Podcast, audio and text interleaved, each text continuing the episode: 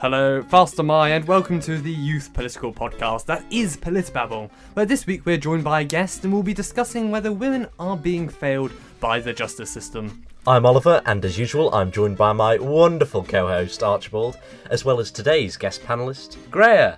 Hi. Hello.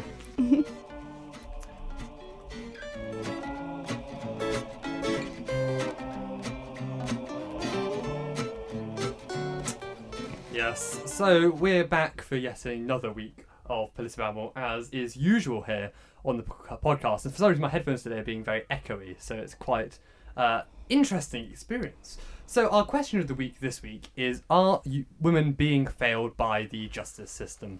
So, but first, as usual, we do start off by asking all of our guests: If you were a cake, what cake would you be?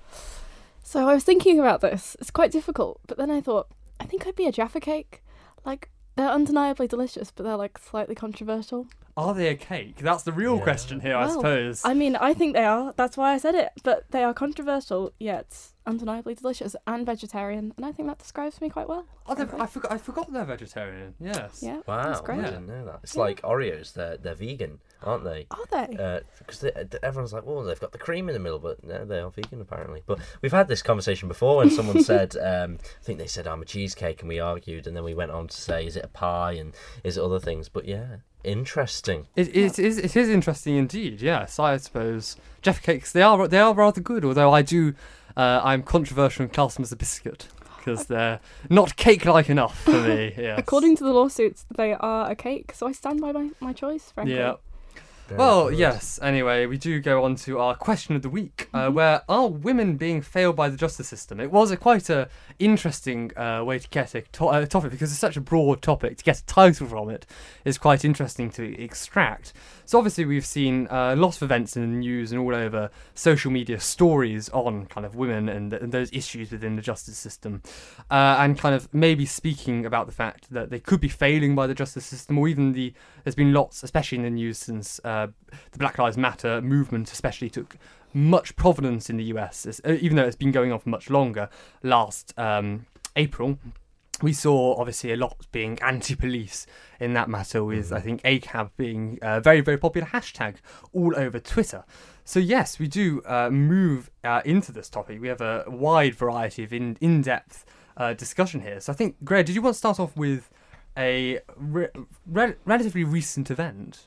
Um, yeah, so I think that this has been this issue has been particularly brought to light with the tragic murder of Sarah, Sarah Everard. Um, it was so shocking in its in its tragedy, frankly. Um, a woman walking home, just it it seemed such an unassuming thing, and the fact that it was she was murdered by a police officer, I think it it does make any woman or, I hope any person question the reliability of the police, and especially in the light of um, the police's advice around it, you're thinking the police haven't have an understanding of what it takes to be a woman in today's society. I'd I'd argue from that from their advice, I don't think they do, frankly.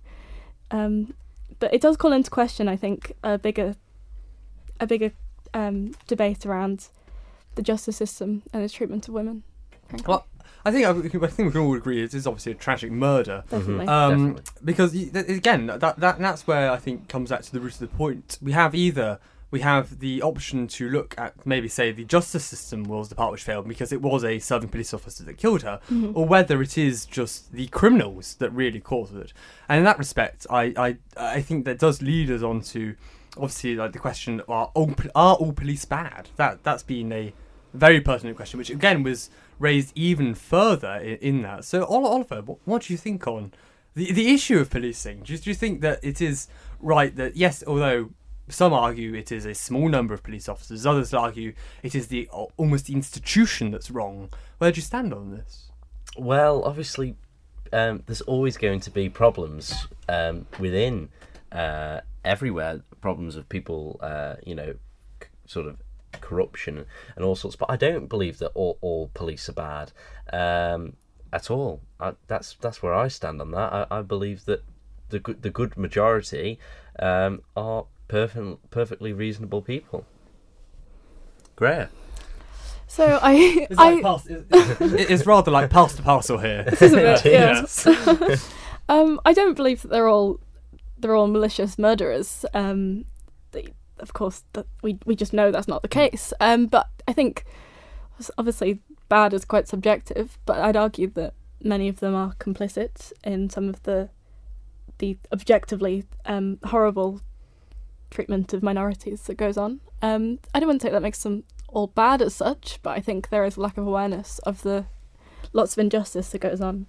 What would you suggest that maybe would change in the justice system then?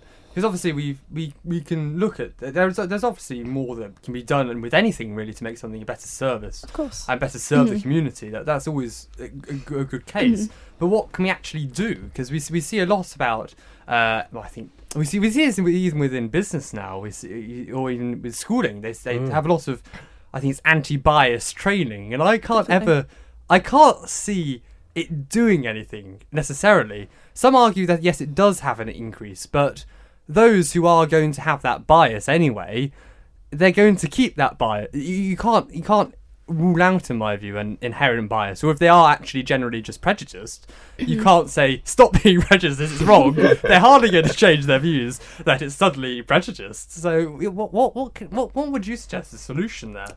Well, Um, on on on the talk of um like bias training, I don't think that it's people in roles that um need to deal with bias and kind of the elimination of such. I I, I don't think, or I hope that the people that have such um such large prejudice prejudices should be in those roles. I think it's more addressing the unconscious biases that we all have. Um, I know I have them. I've done this this test um, that it shows it, it shows you like a series of pictures and scenarios and it, it tests who you naturally kind of are drawn towards um, and so i think it's more becoming aware of that than it is addressing like like the rampant misogynists because obviously you'd have to do a lot more than just unconscious bias training to to rule out those. It's more it's more like bringing light to the facts we might have unconscious biases we're not aware of. But in terms of the justice system at as a whole, I think it's more an issue of kind of redressing the, the balance of power.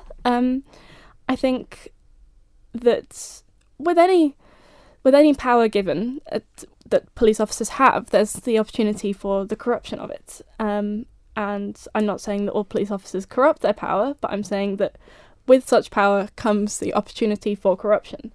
So to elim- maybe not eliminate that, but to lessen that, I think there should be more of a focus on the roots of crime itself. Um, maybe taking some money away from um, the amount of money that goes into the police force and putting it more into rehabilitation schemes, um, education in like impoverished areas. Um, I can't think of anything more on top of my head, but yeah, addre- addressing the roots of the crime before it happens to take off, to take some of the pressure off police, because I do think that's an issue that um, sometimes when police don't maybe perform to um like the to they're not completely in line in terms of legality that an element of that is pressure so taking that off and put and putting more of the the um the spotlight on stopping the crime from happening rather than punishing Oh, It's, it's interesting that you mentioned the corrupt corruption aspect because Yeah. it is then almost the argument: should we ever give anyone power? Because in that case, I can I entirely agree with you. Power can always be corrupted. There's always Definitely. that possibility. But if we then say we should, how how do you manage and regulate the power? We have obviously the uh, IOPC, which is Mhm. the in- Independent Police Conduct yeah or course. organisation. I've forgotten the uh, full acronyms expansion term, but it's basically the Independent Police Conduct Office. Um, a bit like if you watch Line of Duty, AC12. That's a Mhm. more uh, pop, pop pop culture reference, which is probably isn't pop culture. I'm using the total wrong language there, but there there is there is that level I'd say of of corruption training. But even if we, Mhm. if I, I think police are starting to realise they need to work on stopping the roots of crime. So they're, they're looking, especially I think at the moment, at uh, the county lines. Obviously, straying a bit away from our original topic, but they do look at that original stopping of crime because obviously they they don't. You speak if you speak to police officers, they don't want to put people in jail. They don't want to go and arrest people. Obviously, of the minority which are very egotistically driven, but they exist in all realms of society, really. Mm-hmm. But lots of them really just want to help society. So I think it's interesting you mentioned those schemes there. But could that not be worked in with the police, within all that side of law enforcement, to maybe make it a both dealing with crime, dealing with the effects of crime, but also maybe looking at making them more community focused in that regard. Yeah, As I, see, I think you'll hear community policing. yeah, I agree. You can't really separate the two. Um, but I think that there has been almost a slight demonization of the police, which I'm not um, arguing for or against. I'm I'm arguing in recent years. Um, I think that has that has happened um, in terms of. I saw a statistic the other day that um, women in um, who've are victims of sexual assault are less likely to go to the police because they don't feel like it will be treated seriously or um, they feel embarrassed. Um, there's a whole a whole host of reasons why people don't report it and go to the police, and I think that shows that there's a yes, there's um, they they fear that w- women don't report rape because some reasons they wouldn't they don't they don't feel like people would be sympathetic. Um, they didn't think they'd be believed. Didn't think it would help. They, they fear embarrassment or humiliation, and some just dislike the police, according to a BBC statistic. And I think that shows that general public opinion, at least of women, is moving away from the police. And I'm not saying that's right or wrong. I'm just saying that that seems to be the case. And so, um, if the police, if the police's um, presence is dwindling, I think we need to focus on other areas in terms of um, policing, and therefore move money slash resources away from the police and into areas that it effectively does become community policing, but just with the less kind of domineering stance of a police officer.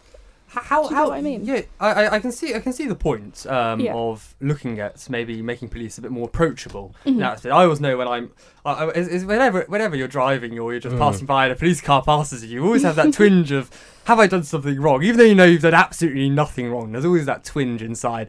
Have I actually done something that contributes? Are you going to pull me over? Uh, even though I know I'm following with the letter of the law with driving.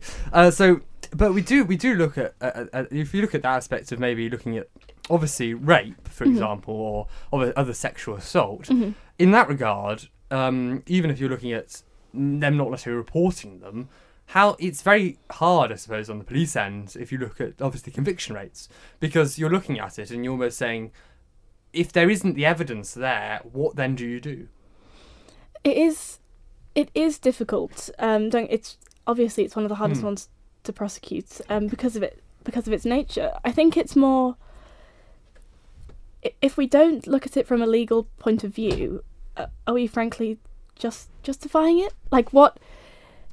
If we don't at least try, are we are we leaving the victims? Because I I don't think that services um, in terms of mental health, they're they're awfully underfunded um, in terms Hmm. of support of victims, and if that on top of a lack of prosecution, a lack of even going to the police, where does that leave women? Frankly, Well, if you're looking at, I thought I will have something to say Yeah. here somewhere, uh, but if you're looking at uh, even looking at prosecution, you, you mentioned it's, it's, it is obviously very hard to prosecute these cases. You mentioned they're, they're notoriously hard to actually get gain the evidence and have enough evidence to make it prosecutable. But if you're even looking at that, we could then possibly, I think, at least in my view, something which could be implemented is looking at maybe adding that support service and treating them. Yes, we may not be able to get your prosecution, but we can still help. Because obviously the woman they may, they may some of them are obviously false allegations a minority are proven false. A minority are proven true. There's that big gap in the middle where simply you do not know. So it's surely better to mm-hmm. offer that service because i know if anyone around me who i know had that happen to them i'd be outraged. So it's not something that i think is necessarily so split on on the prosec- on, on on the political spectrum. It's something which it is all decent people. They don't want to see people being assaulted, even Mhm. physical assaults. We see it all, uh, all the time. I'll come to this later. Um, but you're looking at it, and it's looking at maybe not the policing front. I wouldn't say it's the justice system necessarily failing women, because there's only so much that the justice system can do. They can't prosecute over an accusation because there needs to be a burden of proof. Otherwise, I could say Oliver murdered me. and, and even though I, I say Oliver murdered uh, that person who died over there, and we can't necessarily have that burden of proof. But let's say Oliver murdered that person over there, and I'm distraught because of it. I should then get support because I'd still honestly believe that, and that's something which needs to be dealt with. Mhm. So, yeah, I, I'm not sure if we disagreed so far on this topic, It- but Yeah, Yeah. it's just going back to a statistic you said earlier. It's um most of according to the Home Office, um, in the UK police, only 4% of sexual violence reported to the police are even found or suspected to be false. And um, if this is even that statistic implies an amount of el- evidence that they have to suspect something to be false. Mm. So that implies that 96% um, are suspected to be true, which um, implies a, an amount of evidence they have. It depends. It, it depends. Depends if we follow the uh, legal protocol of innocent until proven guilty, because that's that's ultimately, I think, a key pillar of Western society. Mhm. We have that ability in court. You have to have a burden of proof, but I think it, it doesn't necessarily suggest that there's. I think it's just they don't know. They can't say it's false and they can't say it's true. According there's a, to the a giant. There's they a giant gap. According to the Home Office, they are. Um, 4% of sexual sexual violence is um, the UK police um, are found or suspected to be false. Um, Yes, suspected to be false, but you can't. You, you can't suspect something whether you know it's neither true or false. You can't suspect either way. that's true, but um, um, the facts. What, where, where does that leave the 96% of cases found or suspected to be true? That implies there's more evidence um, to say that they are true, which I'd argue um, gives you at least some legal standing to say in court. If you can fi- find a statistic um, that suspects something to be false, that means you can suspect something to be true. And if you can suspect something to be true, I'd argue that that gives you at least some legal standing to prosecute. Mm, I suppose we can move this into an analogy rather than rather than obviously this very um, hot, uh, co- controversial topic in a way where we we do risk certain aspects uh, of being cancelled over Max Twitter. Uh, but if you look at the, if take it, we can take an extrapolated example here. Oh, or do you want Well, I was just Oh. gonna. You can carry on. I was just I had a, a point I- I'd like to No, do, to, do, to go raise. Well, um, I was looking through an article earlier and it had an interesting quotation. I thought it would be quite nice for you guys to reflect on. So it says, I, I don't know whether I've sort of j- pulled this in too early or whether we want to mm. discuss it later, but it's just an interesting point and we can refer back to it later on. It says, It has been long acknowledged that our criminal criminal justice system was originally designed by men. For men, and that it is largely dominated by men. As a result, women get slotted into a framework that treats them like men and fails to recognise some key differences and complexities. And that was uh, by Professor Jackie Turton of the Sussex University. Um, uh, I think she's does sociology or something, but I thought it was really interesting um, quotation. Uh, do you have any thoughts on that at all? Um, I completely agree with it, frankly. Um, I think it's a fact that it was created by men just because of the patriarchal nature of history. Um, I think that all high power jobs were, and to an extent still are, um, created by men. Um, I, I frankly, I don't think, I don't know how you'd how you'd argue against that. We we can see from history that women just weren't in those positions of power.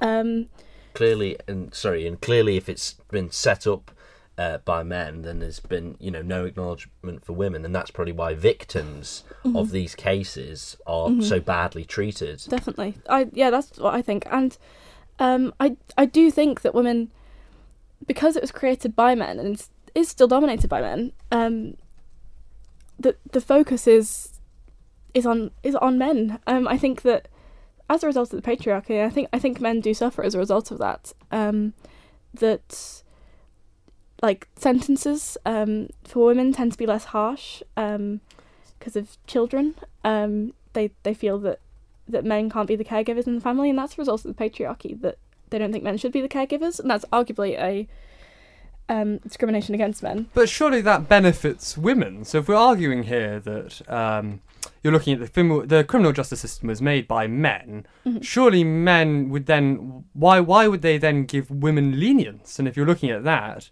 if you're looking at obviously men face harsher sentences, men are Mhm. more likely to be sent to jail. Men are again more likely to become the victim of a violent crime. We see in London there's a heavy increase of stabbing. I w- I wouldn't want to walk out on the streets of London at night. Um, I'm at a high prevalence of in the age bracket where I would statistically be likely to be killed Mm. um, if there was an attack. So if you're looking at that, I don't think you could say you can't overall say the criminal justice system is then disadvantaged against women because women receive much less lenient sentences. They're pregnant, they're very unlikely to face a jail sentence, and if they do, again, it's because of the severity of the crime. they're again a lot less. They're more likely to, even if you look at bias, a woman in court is much like more likely to be believed in it as a witness. Uh, they're, they're deemed as more reliable. We saw there was a case a, a few years ago. Well, it was even uh, it's a Victorian anecdote. Again, it was a Victorian era, and obviously the criminal justice system was developing. Mhm. And it was a man would ask his daughter to testify because she's more believable than another man testifying for him. Sorry, so that, that was in the Victorian yeah. times. So even with, with In, in the Victorian Yeah. times, hundreds of years ago. Your Yeah. statistic is from hundreds Well, of it, years ago. it, it's, it's an, it's an anecdote, anecdote. But if you're seeing the, the generally, if you look at the statistic on, on bias, Mhm. women are if they are deemed more trustworthy in some cases. Again, in rape, in sexual assault cases, they're not. Again, it's that it changes. But I wouldn't say that the criminal justice system is uh, inherently against women because it is inherently, I'd argue, against men. Uh, but again, I wouldn't say it's caused by the patriarchy because the patriarchy is focused on having male dominance in society. They wouldn't punish their own gender or se- sex in that regard. so patriarchy is obviously male dominance in society, but it it does manifest um, in other ways, in the ways that um, women are seen as housewives, which obviously is an element of male dom- dominance because if women are the housewives and men are the breadwinners, and obviously that comes with more power. Um, so that that stereotype of women being the housewives is uh, manifests itself in court because um, women are, are always and usually only seen as um, the caregivers, the um, yeah, the the people who raise the children. So therefore, that while that isn't necessarily um, kind of, it's still an element of the patriarchy, despite it not not necessarily giving male power. It do, it does still play into the patriarchy because of those stereotypes that have been put in place because of patriarchal society. Um, I'd I'd be interested to see some statistics about um, biases towards women in recent years um, because I I'm not aware of any of those. I I think um, our perceptions of men and women have changed a lot since Victorian times. That, that, that one, uh, again, uh, Victorian was only an anecdote of a case when the criminal justice system was emerging, and that was again when you would argue that there was a more patriarchal society. But Mhm. now we've seen women rise to the top of power in the UK. So we are, I argue, moving away from from that from that aspect. But if we're looking at even you said uh, it, that there's not bias against women. Well, there there is obviously bias. There's a bias. There's a bias because women again get, shorter sentences. Yeah, as a result Um, of the patriarchy. But I don't think we can base everything again off the patriarchy. It's just the system how it's done, and women are more statistically likely to care for the child because again, if you look at work, you look at again later in life, and we even look at I suppose. Jordan Peterson, uh, you might disagree with him, but anyways, he's, Mhm. he's, he's, he's giving a very interesting statement. I did more research into it, and he was saying, well, even if you look at the top law firms in the world, they want to retain their female lawyers because they are law- they're really good lawyers because they're top of the field. You want to retain them, but after a certain amount of time, they would want to exit law because they realize it's such it's such a hard career, and they want to they realize there's more to life than work. So if we look at that aspect of society, we can't necessarily say it's all down to patriarchy that we see what we have today. Well, you'd you'd want to think about why women are feeling this this pressure. I think is implied um, to leave work. Um, I, I, I wouldn't say there's a pressure to leave work. They have a choice. they do have a choice, but you've got to think about ex- nothing. Nothing exists in a void. Um, you've got to think about outside influences um, and pressures. That I'd I'd argue that that there is such a pressure on women um, to kind of fulfill this societal expectation of the perfect woman is to get married, have kids, raise a family, and society isn't geared up for women to sustainably do both. So you've you've got to give up one, and in a heteronormative society, um, it's it's expected of the man to keep. But but surely if we look at this this case, a man can't give birth, so a woman then has to surely there must be some break Yes. for them to have a child. They Of can't course, of they can't course. just exist and then not have a child, and then the mother there is an inherent connection between a mother and a child. It's ba- ba- based based there. But let's say then they want to stay at home, or th- th- there's plenty of stay at home dads now. They they, Yeah, they coexists. But there's not there's not Um, an equal um, maternal and paternal leave um, it's well, I mean, it's much less likely to get equal maternal and paternal leave. Um, But but I think the paternal leave has gone significantly up. To It doesn't what mean it's equal, to- though. No, no, but it has gone up since But there's- t- t- compared to what it used to be. that's true. There's there's been some countries where they decided that the paternal there, there's a maternal and paternal leave. Again, there's two parents, and the one which wants to stay home and caregive, they get the longer one. The Mhm. other gets a shorter one. I think that's again the system, but they shouldn't necessarily be the same because otherwise you're looking at a workforce where then you're cutting out to they, they, if they're not caring for the child and they're not going to continue to care for the child, they can get back into the workforce and their career isn't kind of they're not out of work for six months and then in six months a lot changes within major industry and they're not necessarily then the top of their game. So again, we're looking at this. I wouldn't say that's women can choose to go home and have a children. We've seen in the past twenty years, it's totally changed uh, how our society kind of operates in that regard. So Mhm. I'm I'm, un- I'm unsure as to how that again relates to a bias against women because their expectation has, I'd argue, be, been removed. I wouldn't argue it's been removed. I would argue that it's been lessened. We're seeing um, a drop in um, women choosing to have children, but I'd argue that there's still a massive pressure on women to. I mean, you you, you hear about like in films and things when women get I don't know like 35 and pushing on 40. You hear about um, women being told they're like their their clock is ticking. You saw it in, in the new series of Sex Education to bring in a pop culture reference. Um, which I don't understand because I've not watched it. Have you not watched it? Oh, no, it's I so good. haven't. Yes. Um, I haven't. Jean Jean Milburn, played by Gillian Anderson, um, is a is an older mother, and that is um, frowned upon, frankly, um, because I don't know she's seen as past her past her best, and I think that really highlights the um, the view of women as as kind of almost baby machines. I but, think. but if you do look at it even biologically, women are generally it, it is unsafe beyond a certain age. It gets more dangerous to have a birth. There are more likely to be complications, and obviously the biological clock does in a way exist. Men, uh, menopause happens eventually.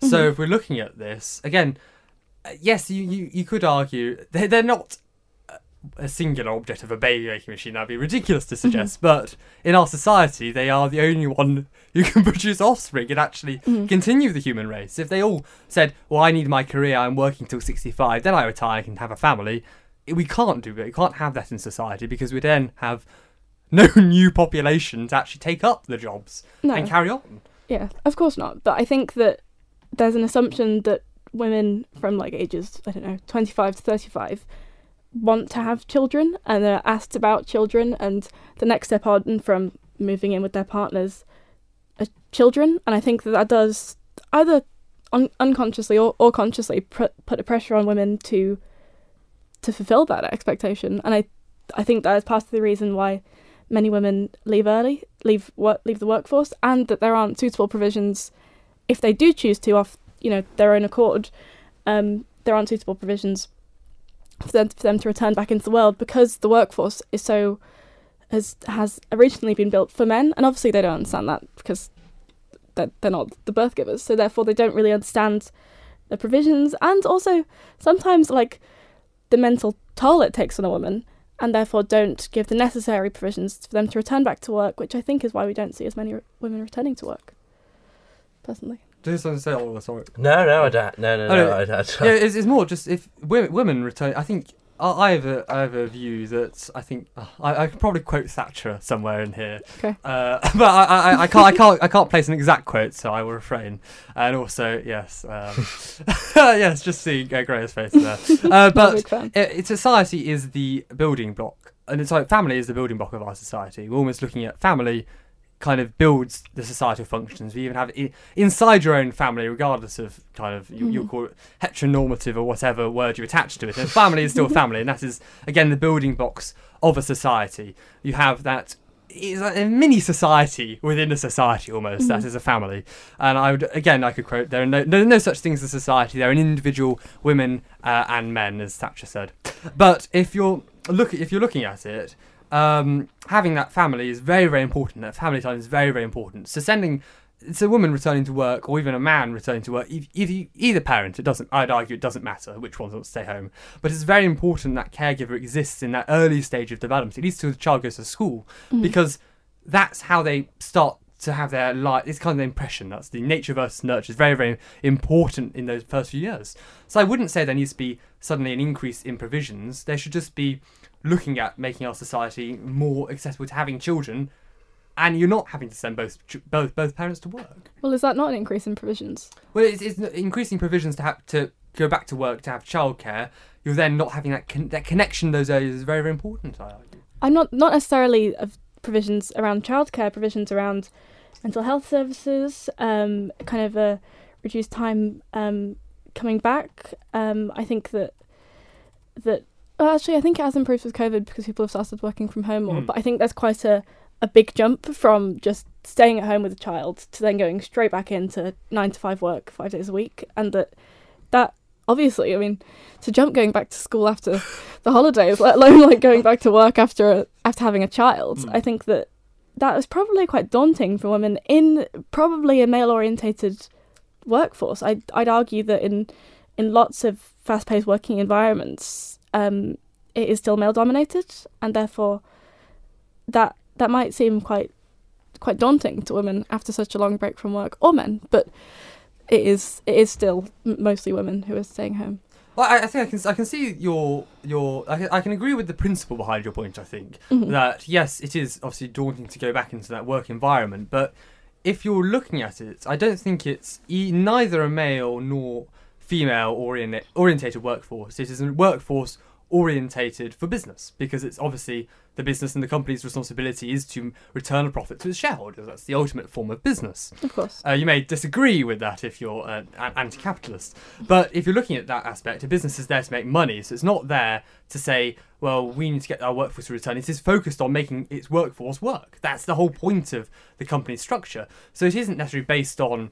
I'd say it's it, it's not it's not made for the primary caregiver. It is made purely for the secretary caregiver, and that, again, in usual cases, it's the man because that is how our society forms. Um, Exactly. but I wouldn't necessarily. I don't call a problem with that. It's, again, it's the family's choice who chooses to work, who chooses to care. Uh, yeah, That's, yeah. Of course, um, but as as you said, the, the primary caregiver is um, historically and still to this day, I'd, I'd argue a woman. I I can't stati- find a stati- statistically, it is, but I don't. I don't see Of anything wrong with that. Well- That's- No, no, of course not. back to the point. Of course not. I I don't. Um, but the fact that women are the primary caregivers, I'm not saying that's right or wrong. Um, but as you said, the workforce is um, is catered for the secondary caregiver. That implies that the workforce is therefore catered for men, and do you not see an issue with that? Well, I, again, I wouldn't say it's necessarily catered for for men. It's catered for those who continue working. You, you just said that. But it, but it's not catered for men because that person can be of either gender. If the woman chooses to go back to work and the man stays back to care, it isn't catered for the man. No, but the ma- but but the majority of primary caregivers are women, and therefore they if if a woman wants to break that mold and become the secondary caregiver, they they are already an outsider because that that's not the usual thing to do, meaning it's much more difficult for them. I can argue. I can. I can uh, extrapolate into analogy. I love analogies. If you've no, not noticed yet, if you have a shelf and, it, and it's in a food store, and that Mhm. shelf is mainly filled with fruit, Mhm. and there's not vegetables there and there. Well, it's not that fruit. That shelf is catered for fruit. It, well, no, and the, and the space is all for fruit. It's not, and it, could fit vegetables. It's not catered for fruit. It's uh, it's a weird analogy. It's it's catered It to holding stuff. It's catered to holding stuff. And again, it's catered for a workforce. It's not catered for the individual needs because that's not the company's responsibility. Um, I wouldn't say that it's just purely. It's, it's statistical. It's it's it's. I wouldn't say the statistics are linked. Well- I, I, I can't see the argument for saying they're linked. How so if if women are the primary caregivers historically, whether that be right or wrong, I y- you said that they were, um, and that obviously the primary caregiver would take more time off work, as you Yeah. said was was the case. Um, and work is you you're not you're not working if you're the caregiver, therefore it's catered for the secondary caregiver, whether that be man or woman. Um, but statistically, we see that to be the man. Um, if men are the secondary caregivers, therefore there's more of them in the workplace because the primary caregivers, the women on the whole, are at home. Um, that makes a male-dominated workforce. If there's a male- male-dominated workforce, um, with a woman kind of breaking that mold of being the secondary caregiver, they are entering um, a male-dominated workforce um, as an outsider almost because they break they break that mold of not being the primary caregiver. Therefore, they're entering a workforce that that doesn't really understand that they've they've had that they've had that child. They've gone through that mentally and, physically um, quite draining experience, um, and therefore it it I'm I'd argue that it makes it considerably considerably harder for them to return to the workforce because the majority of men have not gone through gone through that obviously. Um, therefore, I'd argue that they'd find that incredibly daunting and that might put them off because we don't have those provisions because they're men. Well, I think it's perfect time to sort of get us back on the topic of are women being failed by Spoiling the the fun system? there, Oliver. Well, I just we have deviated quite off topic. I, I might like to add, but We no, there's been some fair points made across both parties, and I think that Oliver likes to play the diplomatic role, but we all know outside the outside the recording studio, he's uh, very hot-headed on his opinions. Well, I'm sure Uh, soon yes. we'll see the rise of Oliver coming in with some strong opinions, but they'll have to wait, and that's why you There'll must be carry the on watching. off-air, the off-air podcast, which you can purchase for an additional ninety-nine pounds ninety-nine from me. Yes, T's and C's apply. We could. Sorry, Oliver, how, how are you bringing back? Um, You- that's so- your, it's your link. Yeah. It's your link. So, um, we we've talked about um, Pay being doctor. okay, okay. Um, do, so we've said um, we haven't really said, but I don't. Did we discuss this on so, should sexual harassment um, be criminalised? And um, we've got a few more points here to raise. But do you have much further to uh, add on these comments? Um, about sexual harassment being criminalised. Mm. Um, well, it's already criminalised in the Mm. workforce to a certain extent, which um, one of the main arguments against it being criminalised is it is hard to criminalise. But Mm. I think that the fact it's been crimin- the, the very fact it has been criminalised in certain environments means it can be criminalised in more environments. Um, I, I don't think it's an issue of morally should it be considered wrong. I think if anyone if anyone disagrees with that moral point of view, we have Severe we have, we have an issue on our hands. It's it's um frankly I I can't see why it's not Mm, yeah. for me at least. Yeah. Um, going on to uh, rape prosecutions and allegations, do you believe they're taken seriously? Um, and and then we'll go on to sort of a, a, a review of the the uh, Question.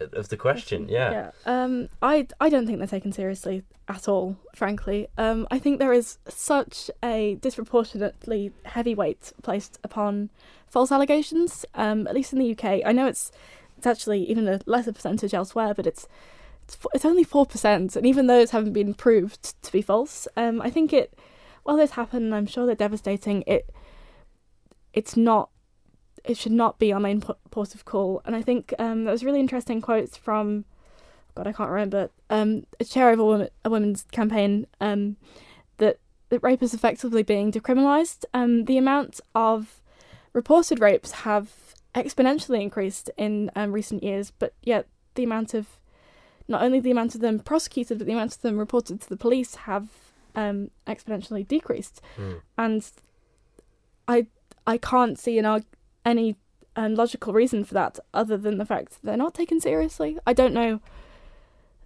I mean, I the only logical explanation I can see for such a, a big discrepancy is is that um, they shouldn't be taken seriously. Um, to answer the question of verification of um, rape allegations, um, I I know that we we do need to verify them just so we can prosecute them. Obviously, you can't prosecute that without evidence. But I think that it it's a very fine line between um, taking evidence and almost almost putting putting women through through their traumatic experience once more. And you've heard horrible stories about people asking um, in court what underwear the woman is wearing, um, because according to them that plays a part in whether they they consented or had ideas of whether that would that be going. And I think that this is almost inherent um, disbelieving disbelief of, of women. Um, it just it just shows that they, they don't take it seriously, and I I do think it's a it's a fine line to tread between needing to take evidence, obviously, but also um, almost putting women through the traumatic experience once more. We've had um people um yeah being talking to um charities that help with um, women who've gone through rape and trying to take take it through the, the court system. Well, I think there's Just- there's definitely the point there that it's, it's ridiculous asking them what they're wearing, etc. Of Because course. that, that does that, that that can't criminally define whether something happened or didn't happen. Yeah. Uh, Mhm. unless it's obviously were you wearing a yellow jacket? Yes, we a witness saw, etc. etc. Of course. Um, but looking at, at it, even when you mentioned you mentioned false allegations there, Mhm. I still I, I can't. Again, um, regard, regardless of what of what we think, false allegations is obviously ridiculous. I mean, Mhm. we, again, I think it's not right to prosecute someone on a really low boundary of evidence because there's been plenty. There's been cases where that's then been overturned, and even if we look at it, the amount it can again be done, I think it would be safer. There'd be less worry against false accusations if the person wasn't named until they go into a case. We even see that in Justice in the Isle of Man. We have someone on 3FM naming and shaming all the petty crime when it's yet when they're not being convicted. Yeah. It's before they've It's- been convicted. And other times, and then a woman it's was a then report, isn't yeah, it? You a know. woman then was uh, acquitted, and Mhm. that will forever stay on the internet that she was charged with something ridiculous. Yeah. And it was. It can ruin. It can ruin lives. Uh, any sort of allegation. certainly can. I, I definitely agree with that. and I Um, don't think that you know that should be the No, case. you know, not. people are innocent till they're they're proven guilty, and to have that stamp marked on the on the internet and or you know to to people of the public, i- is simply not fair. Mhm. Of course Um, not. No, Well, I, definitely th- I think definitely more, more, more can be done on looking at those who haven't haven't achieved the prosecution, but also haven't been proven false. That then does need a, still a level of support because we see again. That's I think that's the main distress that they're not being given any any support. I think that would uh, definitely. alleviate that anger in that area, yeah. whilst not again providing much cost to the exchequer, and those Mhm. then will recover and return back to the economy, Yeah. and that will again be prosperous economically. So I'd argue course. there's definitely econo- economic arguments even Yeah. beyond the moral Yeah. uh, the moral responsibility there because it is it is awful and I I, I, I we, we can't no one can defend uh, any sort of assault no, but. I think it's more we have to be careful about looking at the what is true and what is false and looking at the burden of proof I think is is, is key but Yeah. you're look you're looking then at uh, also you're talking about uh, sexual harassment being criminalized I think to a degree certain types can be others again they're virtually impossible to prosecute because it depends what you define. It was the US, the UN uh, study which was heavily popularised on Parcel Squares. Mhm. Uh, everything seems to be on Parcel Squares where I see information. I see alternate Parcel Squares which are from the opposite side. Everyone started using Parcel Squares now. Mhm. Basically, it's become the new way to share information. But if you're looking at the, the statistics, there was something where I think it was. I've forgotten. There, there's, there's one. There's one part where it made a big. Uh, there, there's a query criticism against how it was colla- collated Mhm. because obviously the number was ridiculous. Was very very high, about 97 or 96. Uh, but then some of it was just being looked at, and I don't think. Again, I, I can't see that being criminalised because I could look at someone, they view it as harassment, and then I get charged and put in jail or fined. Uh, then that, that, that can't. There's, there's certain aspects where, yes, it can, but there's a limitation. So I'm not sure where you place those limitations, but there's limitations. But to answer the overall question, as I think is probably pertinent Mhm. to do, Definitely. I don't think uh, the justice system is inherently failing women. I think the justice system has its flaws and it has its benefits. Uh, it both fails men and women in different areas. There's no one where where it fails men, it usually uh, benefits women, and vice versa. It doesn't necessarily, uh, or, or it fails them both generally.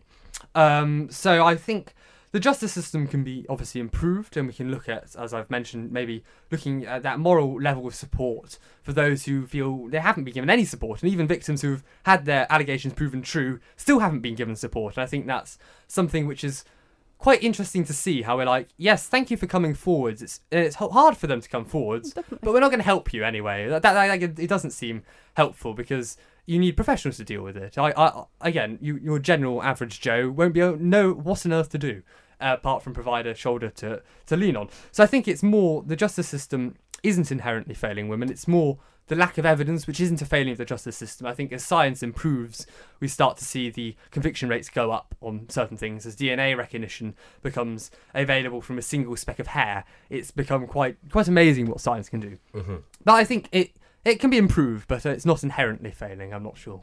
You you can go on to answer the Great. interesting question.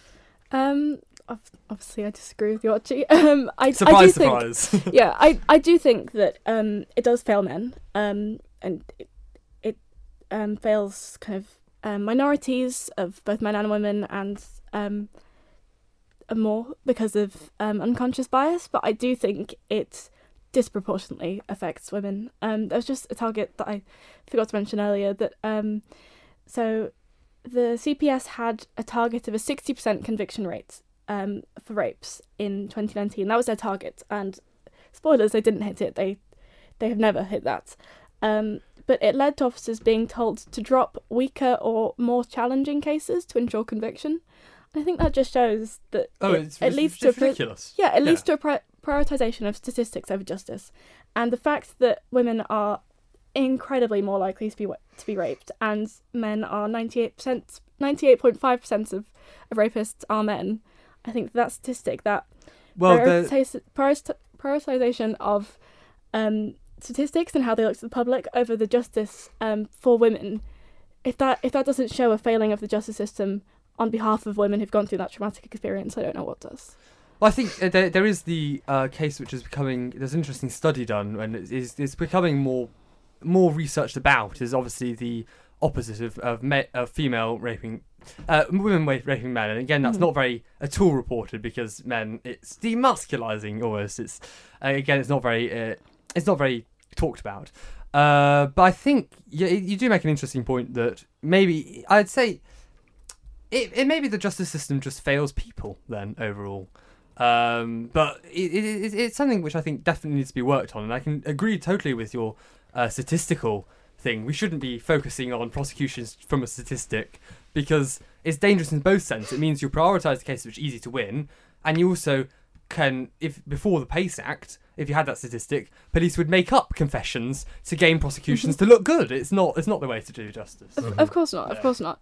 But um, I, I think your statement of it fails people is um is quite flawed. Um, the basically um the um the prosecution rates for crimes that are still hard to prove. Um, oh gosh, I've got to think off the top of my head now. But um, crimes with little evidence, rape. Basically, what I'm trying to say is rape and sexual assault are the I think the lowest um prosecution have the lowest prosecution rate um in relation to um allegations, and obviously that's rape disproportionately affects women. Um, and I think that if it affected people, we would see a if it if the justice system just disproportionately was um, affected people in general negatively, we would see all all crimes with a low evidence rate um, having low prosecution. But that's not what we're seeing. We're seeing a disproportionate um, bias against women, and that for me that shows that it's not just it does it does this it does harm everyone but it disproportionately harms women in my opinion What? Um, well, I think you've both made some. To, to, to try and wrap it up here. Why, why is he so diplomatic? of course Oliver, crikey, have some opinion. no, I believe you. You both make uh, really fair points. Um, but I, I, I- I wouldn't say it.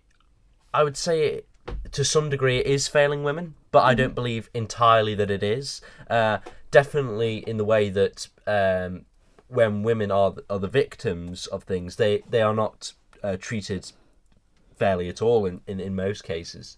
Um, so so yeah, that's where that's where I stand on it. But I think it's now time uh, for us to move on to our current affairs section Ooh, of the show. Um, so we're going to now have a roundup of this week's Isle of Man news. So the new Council of Ministers has been revealed. Face coverings are expected in Manx schools, and the DOI Minister, Tim Crookall, won't give nightmare deadlines. Island gas prices have rose by 27.5%. That's it really for Manx news this week. It's been a very interesting one. So first of all, we're going to start off with the new Council of Ministers being released. Uh, It was uh, unfortunate that it was released on the Friday, so we couldn't it. Obviously, we had our last. episode Come on, the Coleman. What, Thursday. what, what's we paying you for? Yeah. Come on. You're supposed to release it on time so we can talk about it. So obviously, it's it's a little bit delayed now, but not all of you you may may or not uh, know. Um, but yeah, we have a, a new CoMin, um, obviously, it's been branded over the past five years as Co-Men, um, as it's well. It, I- know it had it had one uh, woman in it, And then she resigned. Yeah, Yeah. Uh, for a period of time in in health and social care, but now we have a completely different CoMin. Uh, with Alfred Cannan obviously leading it as the chief minister, as we were discussing last week, we now, for the first time ever, actually have a designated deputy uh, chief minister. Jane Poole-Wilson. Yes, former MLC Love Jane Poole-Wilson. Jane Poole-Wilson, who is also the um, Minister for the Department of um, Home Affairs and Justice. Um, so she's going to be the sort of deputy to Alf. I think they've they've realised that oh we should put in a deputy. Uh, I think it's really arose in the times of COVID. Um, Obviously, Alf did kind of stand in for um, Howard. Um, But in, it's- in the always last important. term, but it is it's a good idea, especially if someone went into you know uh, unfortunate circum- circumstances. But um, no, it's really interesting to see um, Jane put in that position. Um, we had obviously two former ministers. No, well, they are ministers still, but of the last administration, moved to different departments. Uh, firstly, um, many of you will be familiar with David Ashford, the health minister, who is now the treasury, Treasury Minister. minister. Um, you have the other candidate for chief minister, Dr. Alex Allinson, moving to the Department of Enterprise, which was a very interesting move. A lot of people saying he should either stay in um, education or move to, to health, where his back, background is. But then many people have argued it be a conflict of interest. Um, but he, he, in an interview with uh, Sam Turton from Gef the Mongoose, uh, when he was talking about um, his, his n- new ministerial position, um, he did say it was either you know stay in education or uh, move to DFE, Department of Enterprise. That was his sort of decision. But I do find it particularly odd that uh, he's moved to the Department of Enterprise. But I can see with his interest in um, It's so he can in, do. It's, in it- medicinal cannabis and, and other things. Uh, but I, I did find it interesting how, for instance, he moved there. We obviously saw the public um, out sort of uh, outcry of, of Rob Callister, uh, who wanted a ministerial position, uh, not get one. I, I think that, that it was it was a bit snide of him to say, "Oh, I was disappointed." It's kind of that's just you just don't say that in politics. Yeah. It's not it's not it's not the done thing. A- and he and he Uh, said yes. um, and he said that the way Alf was approached uh, wasn't very. Uh, I can't remember what he said. It, it- he was complaining. Yes, he, Yeah. he was he was basically complaining, but the new council of ministers is a really different one, uh, and uh, I I don't know where we'll we'll, we'll see. I think, Uh, but it, it- aligns quite well uh, behind Alf's strategy, which I think's good. he, he uh, said people that wanted to be in the the, Mhm. the Kerman had to envisage, Yeah, envisage envisage his his, strategy. his, his strategy. Um, and it's quite good to mix in at least one political opponent. Uh, because again, it keeps them under the wing and out and out of flaming uh, and attacking you. anyway, so it's always always useful in that in yes. that regard. Your, th- your thoughts on the quickly on the on the new council of ministers? Um, I'm very pleased Jane Poole-Wilson got a um, got a place in CoMin of in in CoMin. Um, I think she's great. I think the the split of men and women is great. I thought um, it was interesting putting Alice Allinson um, out of the public sector, but I do think he'll do well. He's um, very eloquent. He he was my choice for chief minister. Frankly, um, I think he'll do very very well because, uh, frankly, I think he'd do well in most roles. Um, uh, who else? yeah, I thought it was interesting putting Ashford in Treasury. It was obvious he was going to get um, a place, but I thought that um, it was quite different from his role in health. Um, so it'll be interesting to see what he does there. Um, I think Alf will be like a, a steady force. I don't think that's necessarily a bad thing, but um, yes, Well, many people have described him as a Thatcher in trousers. But uh, Th- Thatcher's described as a man in trousers, but you know, um, other but again, Yeah. I think Thatcher. well, that's the analogy that Tha- I've Tha- seen Tha- on several Thatcher- Thatcher- forums on the if, island. if he is a Thatcher in trousers, then he is very good uh, as our chief minister, I must say. well, there you Um, go. That's your opinion, Archibald. yes. Anywho, the only opinion of the I, podcast. I, I will. I will quickly uh, keep moving through our, our topics, but it's interesting and great to discuss them. It's one of my favourite parts Well, yeah, of the, podcast. The, D- the DOI monitor, I find that hilarious. Yes. Won't give nightmare deadlines, says the DOI, the department well known for giving nightmare deadlines. but So but then ironic. it's that sort of thing, uh, which I heard on the Mannin Line this week. Um, Moaning line. Anyway, um, and it was sort of that thing. Well, if there's going to be no deadlines, then when's anything going to get done? You know, Mm-hmm. that's another example. But moving back to our previous story, Archie, which you managed to somehow skip, um, was. Uh, Damn it! I have to bring COVID into it again, Oliver. I'm sorry, What I had saying? to, but it's it's it's Archie. It's a very point at this moment in time. We are going through a, a, a, a, basically a. You could describe it as a how I don't know how many waves we've been through technically on the Isle of Man, but probably our fourth or fifth. This is a, a, we're going into another wave, and I, and I see it sort of staying because at the moment the government have not gone in with any sort of um, policy. Uh, they, they've said they're going to be discussing it this week, but before you know it, it's going to be too late.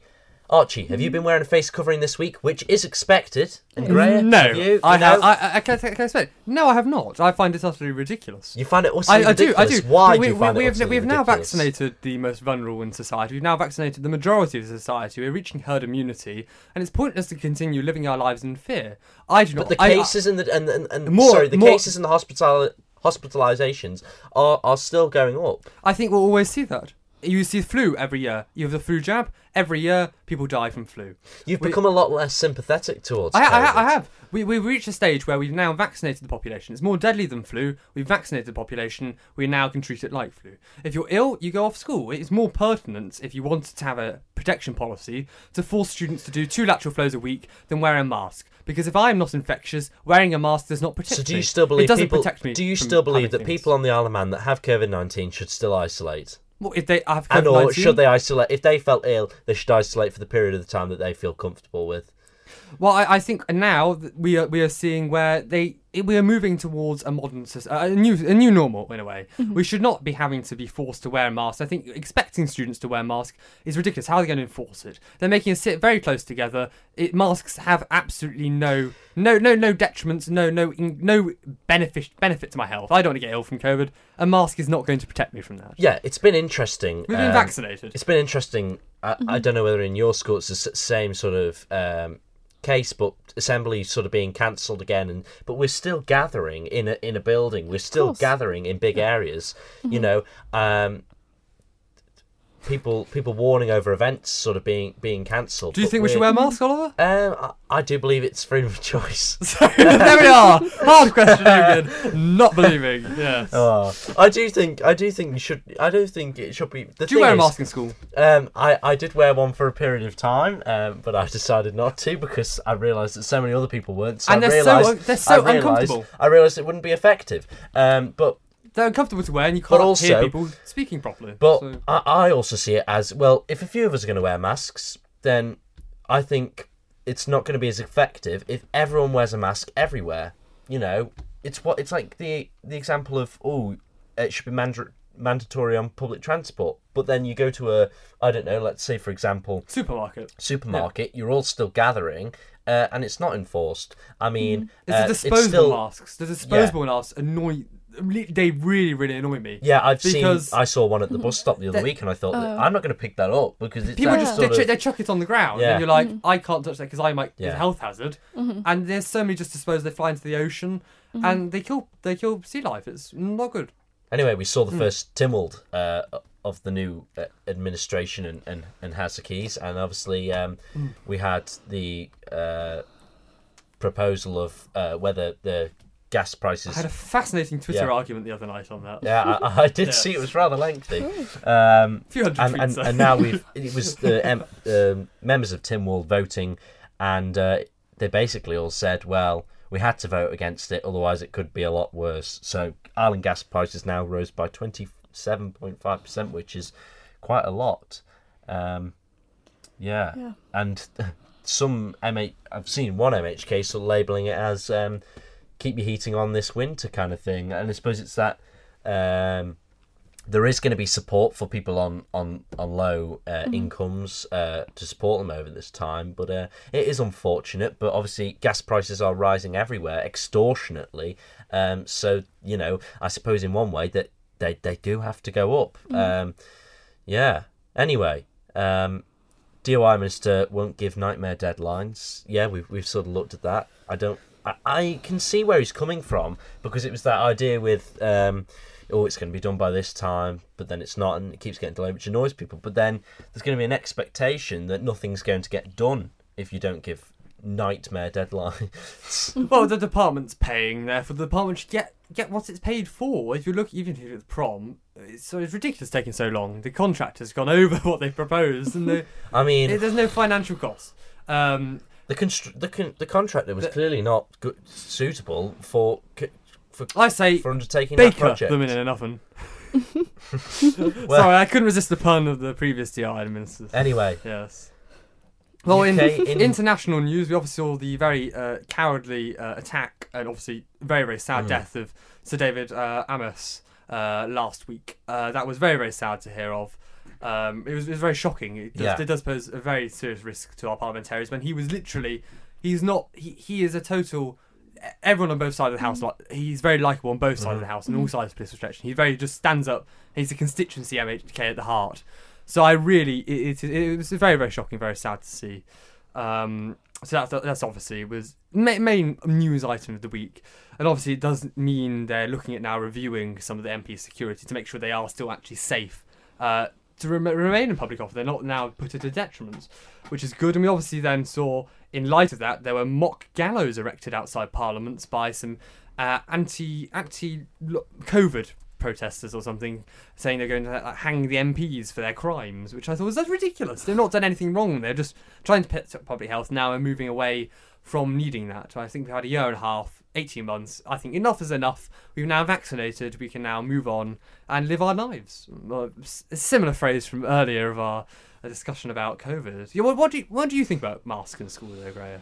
Hmm. Never so, got an opinion there. I, I've come back, come and s- uh, entrap that. so this is one of the thing, one of the few times I think that I I think I side more with Archie on this one. Obviously, um, Surprise! I know. massive surprise. Wow. Ob- Obviously, it's it's it's you know freedom. It's it's your freedom to wear it if if you if you choose to or not. Um, but I've I've been vaccinated, and I think that um, yeah, if if if you're that worried, just be vaccinated. Do lateral flows. Um, I do think um, on the opposite side that the gov- if the government's that, that worried about school children, they should offer the second vaccine. Um, I'm like that. That seems a bit counterintuitive. Or they that- should, they should at least wear. ma- If they're going to say school children should, are expected to wear masks, at least wear masks yourself. It's not being Exactly. hypocritical. Exactly. Mm. Yeah. Um, but I think for teenage boys between 12 and 17, the second vaccine does put them at a higher risk than catching COVID of a heart condition. really? Uh, of infl- im- it's mitral. I can't pronounce the Latin name.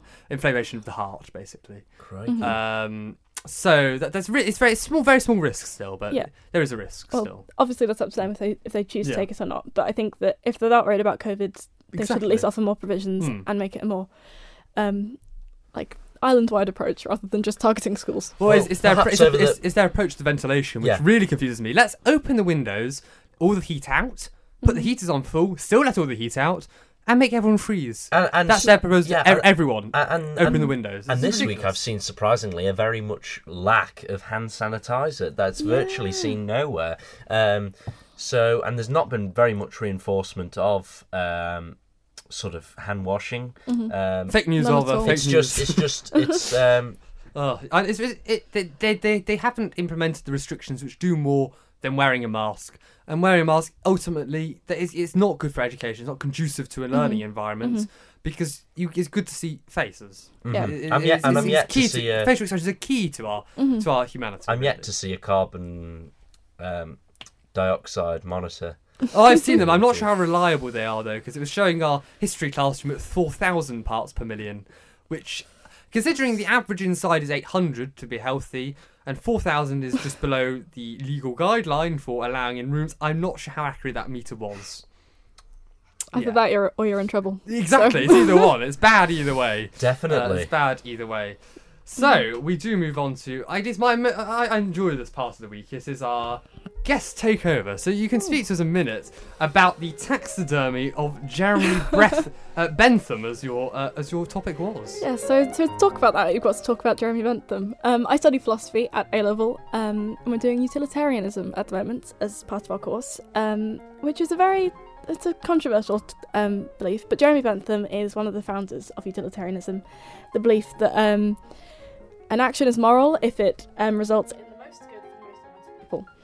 um, which is quite controversial. But I think Jeremy Bentham's like quite a good guy. He um is very very intelligent. He um he went to Oxford at age 12 or something, but he, he quickly became quite disenfranchised with um, the judicial and p- political system, which is obviously quite fitting for our talk today. Um, so he, he spent most of his life um, trying to improve that, which is great, in my opinion.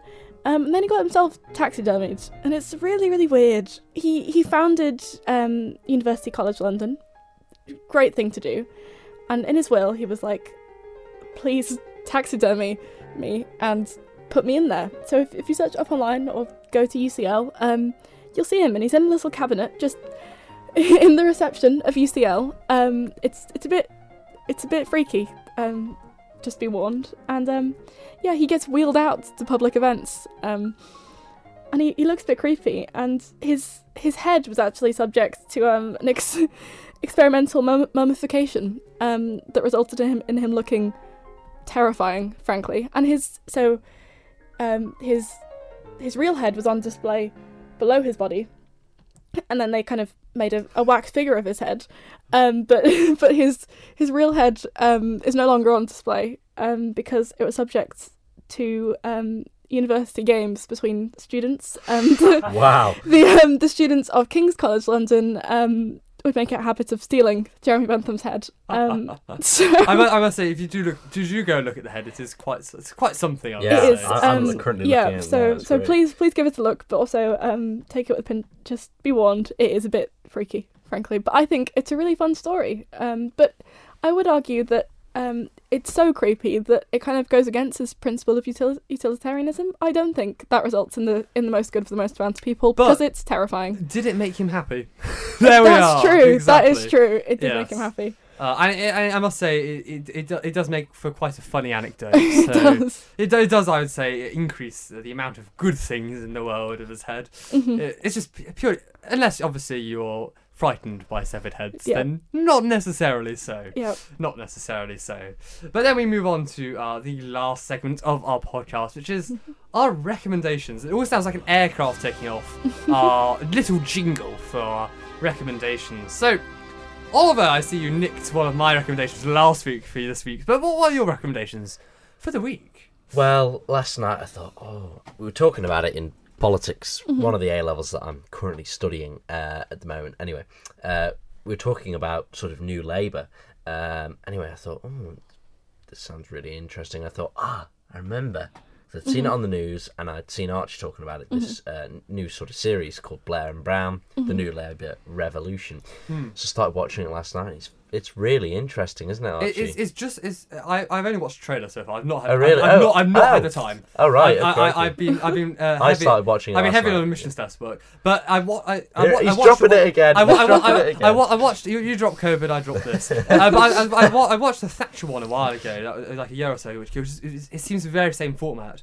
Uh, they they did one on Thatcher, so they they made, made very very good documentaries. Mm. So Yeah, I- it, it was worth absolutely. the watch. I say. Yeah, definitely. it's on my list at least. Um, and reading wise, I haven't. I've, I've been reading a lot of you know textbooks and stuff like that, but that's nothing really excuses, interesting. excuses. Um, I've not actually sat down and read anything that I desired to read. Anyway, uh, listening wise, I've been listening to a another Manx Radio show, uh, which is Spotlight, uh, presented by Sarah Hendy, and it's looking into. Um, What's sort of going on culturally uh, on the Isle of Man? So last week they were talking about a um, NT Connections, which is National Theatre Connections program, which is something I was involved with a couple of years ago, and uh, it was just about what they're going to be doing this year. Um, this week they were speaking to um, artists, uh, particularly Jeremy Paul, who's from your neck of the woods, Archibald. uh, he's a fantastic artist. He had his um, Never heard of him, Sorry. he, Have I? he had his artwork. He's a Manx local artist, been local artist for about 40 years now. Anyway, um, he had his artwork a couple of years ago on the M&S biscuit tins. Uh, oh, that's so quite exciting. Do you like M&S? Yeah. Very good. Anyway, it was the Must be- Christmas. must be a it, good was, it was the then. Christmas biscuit tin, so it was great. Um, so I'd really enjoy the most of the um, Manx Radio programs, but partic- Especially this one, Oliver. but particularly Spotlight. Um, I think it's on. I can't remember uh, Monday or Wednesday evening. I and it's can't available as remember. a podcast on manxradio.com forward slash podcast. Yes. Um, so yeah, that's what I've been listening to. How about you, Greya? Oh, so in terms of reading, I've been a bit multitasking actually. Um, for more school-related um, books, I'm reading *The God Delusion* by Richard Mm. Dawkins. Uh, I don't know if you've read it, but it is amazing. I'd recommend it to everyone, um, religious or not. He, he is fascinating. He is. yes. He is. Um, it's just it. It's a it's a work of nonfiction, um, arguing um, the lack of an existence of a god. Mm. Um, but it is so well written and um, interesting and funny. Oh, I'd recommend it to everyone if I could. It, it does post some very, very interesting points. Mhm, Mm. It does. Um, and kind of for my own pleasure, um, Oranges Are Not the Only Fruit by Jeanette Winterson. Not heard of Um, that one, I must say. Um, it's a, Mm. I mean, it's a modern classic, kind of. Um, it's quite a short read. Um, it's about a girl who grows up in a very um, extreme Christian church and realizes she's gay, and um, so does the church, and it kind of details her her traumatic experiences. It's a work of fiction um, around that, which is upsetting but very interesting. Um, in terms of watching, I've been watching. It's been out for a while. Um, I think it's on BBC called Ridley Road. Um, it is based on a true story, but it's kind of um, fictionalized. Um, it it's about a Jewish um, girl who goes to live in London um, in like the sixties, just after um, World War Two, and she kind of gets caught up um, as being like a mole in um, a neo-Nazi group, and it's so good. It's amazing Hmm. very gripping. And in terms of listening, I don't, I don't tend to listen to many podcasts. Um, Not I'm, this I'm sorry. I'm Not sorry. I do, I do listen to Felicity Babble, but it is If- out if- of the ordinary for If, me. if you don't, we do have an eject button. You fly out the silver. so good spelling. no, so I, I don't, I, I just don't. Mm. But um, but my mum did recommend me one which I have been meaning to listen to, which I've heard is very very good. Um, it's on BBC Sounds. It's called um George George the Third, Mm. and it provides kind of an alternate alternative point of view to George the Third, and that while he was like uh, quite mentally ill, he also did a lot of good things Mm. for, for Britain. So I've heard that's very very good. But that's all I can give. And he lost America. he did. He did. Uh, that's such a shame there. Well, I must say, my, my reading this week, I do rec- I do actually recommend uh, Gold. It's the uh, it's entitled Gold: The Race for the World's Most Seductive Re- uh, Metal. It won uh, BBC Radio 4's Book of the Week once by Matthew Hart. It's a fascinating book, kind of detailing kind of gold's allure really to Mhm. gold as such a precious metal, and it's been very prevalent in many civilizations. You see, obviously the Incas had loads and loads, and then Spanish conquistadors were like, "We'll take that," because gold was the main currency in Europe and silver at that time Mhm. again very prevalent. But across the world, we've seen this really allure to gold. It's a fascinating book, Mhm. kind of detailing its history and kind of interweaving it with the world. I'm very fascinated by most kind of like commodities, so Mhm. it, it, it was really fascination. And I continue with my theme of suggesting a classical music piece of this week. So you can get you, this week. I I'm suggesting uh, Dvorak's uh, Symphony Number Six in D major. I think it's the wrong one because it's not it's not playing the right one. But anyway, Dvor, Dvor, Dvorak's I have it I have it saved here. Yes, is uh, Symphony Number Six in D major. I think I played the wrong movement from it, which is probably why. But it's fast. It's a really good piece, really engaging. Um, I'm a classical music fan, so I, I, I, I, I must say, if this happens to become a uh, classical music podcast, we all know why. uh, but yeah, that is my recommendation for this week. I, watching wise, I've just been too snowed under to watch anything Mm. of current note. So It's yes. not been snowing. What are you on about? analogies, Oliver, my friend, analogies. So yes, that that, that does actually conclude our wonderful politi- uh, uh, podcast. That, that's Political. So thank you for coming on, Gray. It's Thank been you great for to have you having me. here. and again, if you'd like to be a guest on Politibabble, please do get in touch. We'd love to hear from you. Yes, so that's this week's over. We'll join us next time for a discussion. Well, we might do actually about a topic we were talking about at the start, which I've now very helpfully gone and forgotten.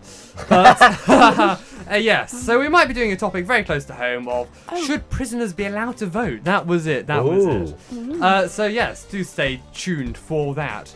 Uh, as usual, you can find us on all of your favourite uh, podcast providers from Spotify, Google Podcasts, Apple Podcasts, uh, and even Pocket Casts, and many, many more. So do get in touch on social media if you have any comments or questions about the programme, and check out our previous episodes. They're all on your podcast providers and manxradio.com forward slash podcast forward slash Politibabble.